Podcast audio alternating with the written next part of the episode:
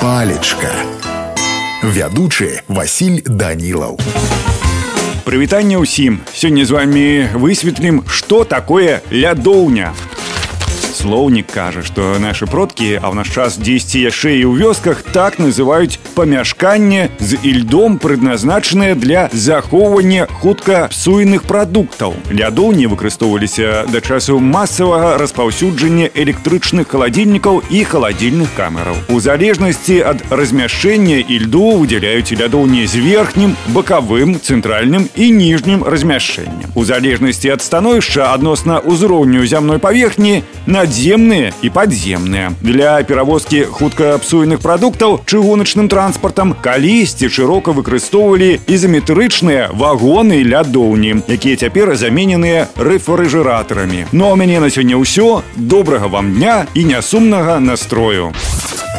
Палічка.